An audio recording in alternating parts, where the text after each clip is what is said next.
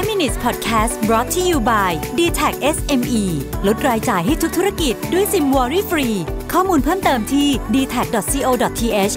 s m e สวัสดีครับ คุณอยู่กับประวิทยานุสาหะนะครับ วันนี้จะมาชวนคุยเรื่อง WeWork แต่ว่าไม่ได้เป็นมุมของเรื่อง valuation หรืออะไรละเพราะว่าผมเชื่อว่าหลายท่านเนี่ยติดตามข่าวกันไปจนน่วมแล้วนะฮะ WeWork เนี่ยเล่าเร็วๆแล้วกันนะฮะ WeWork เป็นเป็นสตาร์ทอัพดาวรุ่งพุ่งแรงสุดๆเลยนะฮะเกิดขึ้นปี 2010 ที่นิวยอร์กนะครับโดยมี co-founder 3คนแต่คนที่เป็นซูเปอร์สตาร์ CEO เนี่ยชื่ออดัมนิวแมนนะฮะทุกคนเรียกว่าโอ้โหเห็นธุรกิจแบบ เร็วมากนะครับ ทั้งในขนาดทั้งในต่างๆ WeWork คือ co-working space แหละจริง ๆ แล้วในช่วงพีคที่สุดนะครับหลังจาก investor รายใหญ่ก็คือ SoftBank เข้ามาลงทุนเนี่ยนะครับ WeWork เนี่ยมีมูลค่าถึง 47,000 ล้านเหรียญนะฮะมูลค่าสูงกว่าสตาร์ทอัพดังๆ หลายเจ้าอย่าง Airbnb หรืออะไรพวกนี้อีกนะครับ ทีนี้แล้วมันเกิดอะไรขึ้นนะครับ ในปีนี้เองเนี่ย WeWork พยายามจะ ยื่น filing เพื่อขอ IPO แต่ปรากฏว่าพอต้องยื่น filing ก็เลยมีการแงะงบการเงินอย่างจริงจังขึ้นมานะครับ แล้วก็คนพบว่างบการเงินของ WeWork เนี่ยไม่ได้มีอะไรใกล้เคียงกับมูลค่า 47,000 ล้านเหรียญเลยนะฮะก็เลย IPO ไม่ได้นะครับ แล้วก็เกิดข้อกังขาต่างๆนานามากมาย ทีนี้ประเด็นที่อยากจะชวนคุยวันนี้เนี่ยมี 2 ประเด็นก็คือ ที่มาของเงินที่มันเยอะเกินไปนะเงินมันเข้ามาเร็วเกินไป แล้วก็ไม่รู้จัดการยังไงนะสาเหตุมันคืออะไร อันที่สองก็คือว่า oversight หรือการควบคุมดูแลจากคณะกรรมการหรืออะไรพวกนี้มันมีความสำคัญยังไงนะครับเราพูดที่ประเด็นแรกก่อนเรื่องเงินนะครับ ถ้าใครได้ติดตามข่าวช่วงหลังวันนี้เนี่ยเราจะค้นพบว่านักกูรูทางด้านการเงินระดับโลกหลายคน เช่นเรดาริโอเนี่ยออกมาบอกเลยว่าตอนนี้เงินมันเยอะมาก แล้วมันเป็นของฟรีสำหรับคนที่เครดิตดีนะครับนั่นก็หมายความว่ามีนักลงทุนจำนวนมากเนี่ยต้องต้องการเอาเงินไปยัดใส่บริษัทอะไรสักอย่างหนึ่งนะครับที่อาจจะไม่ได้มี พื้นฐานที่ดีอะไรเพียงแต่ว่าขายฝันได้อะนะฮะก็ก็ได้ได้มาแล้วนะครับ จะบอกว่าเคสของ SoftBank ที่ใส่เงินลงทุนเข้ามาใน WeWork เนี่ยก็อาจจะไม่ได้เป็นแบบนั้นซะทีเดียว เพราะ SoftBank เป็นนักลงทุนที่เรียกว่าเก่งมาก ๆ นะฮะ ลงทุนใน Alibaba ใน Uber ใน DD ใน Nvidia ในโอ้โหเยอะมากคือคุณพูดชื่อบริษัทระดับโลกมาเนี่ย SoftBank อยู่เพียบ ARM อะไรอย่างเงี้ยนะครับ แต่ว่าในดีลนี้เนี่ยไม่รู้เหมือนกันว่าทำไม ทำไมซอฟต์แบงค์ถึงใส่เงินเข้ามาค่อนข้างเยอะในตอนแรกนะฮะแล้วจะใส่เยอะขึ้นไปอีกนะฮะแต่ว่าลดลดลดไปก่อน ทีนี้ประเด็นก็คือว่ามองภาพรวมๆเนี่ย WeWork เนี่ยนะครับมันมีอะไรไม่ชอบมาพากลอยู่หลายอย่าง โดยเฉพาะกับตัว CEO เอง เช่น การขาย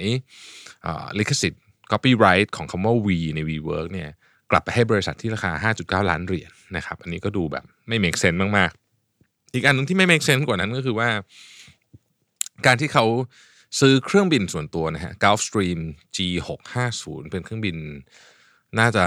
top of the line ละนะสำหรับพวก private jet เนี่ยนะครับมูลค่าประมาณสัก2,000ล้านบาทนะฮะแล้วก็มีการไปลงทุนในธุรกิจ เช่น บริษัทสร้างคลื่น คลื่นแบบคลื่นน้ำอะเล่นเซิร์ฟอะนะครับ เทียมอย่างเงี้ย เพราะว่าไปชอบคนที่ไปเจอตอนเล่นเซิร์ฟด้วยกันอะไรแบบ นะชอบพอกันนะฮะไปทำโรงเรียนอนุบาลอะไรเงี้ยคือสัญสัญญาณพวกนี้มันไม่ดีหมดเลย แต่ว่านักลงทุนเลือกที่จะมองข้ามไปหมดนะครับแล้วก็ใส่เงินเข้าไปใน WeWork ทำให้ WeWork มี valuation มหาศาล ที่น่าสนใจมาก ๆ เลยก็คือว่า มันมีอีกบริษัทหนึ่ง ชื่อ IWG เราจะคุ้นเคยกันในนามว่า Regus นะฮะเป็นเป็นบริษัทให้เช่าออฟฟิศคล้ายๆกับ WeWork นี่แหละนะครับ อารมณ์เดียวกันเลยนะฮะโมเดลธุรกิจเหมือนกันนะครับ sizing ใกล้เคียงกันราคงราคาอะไรทุกอย่างใกล้เคียงกันหมด สิ่งที่แตกต่างกันก็คือ IWG เนี่ยกำไรนะครับ WeWork เนี่ยขาดทุนตลอด WeWork ขาดทุนครึ่งปีนี่ขาดทุน 6 700 ล้านเหรียญนะแต่ WeWork เนี่ยมีมูลค่ามากกว่า IWG เนี่ยถึง 13 เท่านะฮะซึ่งมันแปลกมากเพราะธุรกิจในไซส์ใกล้เคียงกันเลยนะครับรายได้รายได้ใกล้เคียงกันแถมกำไรด้วยเนี่ยไอ้บริษัทกำไรมันควรจะต้องได้มูลค่ามากกว่าแต่ไม่ใช่นะครับ เอ่อ CEO ของ IWG เนี่ยถึงขั้นออกมาพูดว่าแบบ เราทำอะไรผิดหรือ WeWork ทำอะไรที่เราไม่รู้ นักลงทุนจำนวนมากคิดว่าเอ่อ SoftBank เองเนี่ยรู้อะไรที่คนอื่นไม่รู้นะครับ ก็เลยเชื่อไงเพราะ SoftBank ก็ทำการลงทุนที่ถูกต้องมาค่อนค่อนข้างจะเยอะนะฮะก็เลยใส่เงินเข้าไปใส่เงินเข้าไป จนกระทั่งมันฟองสบู่มันแตกเนี่ยครับ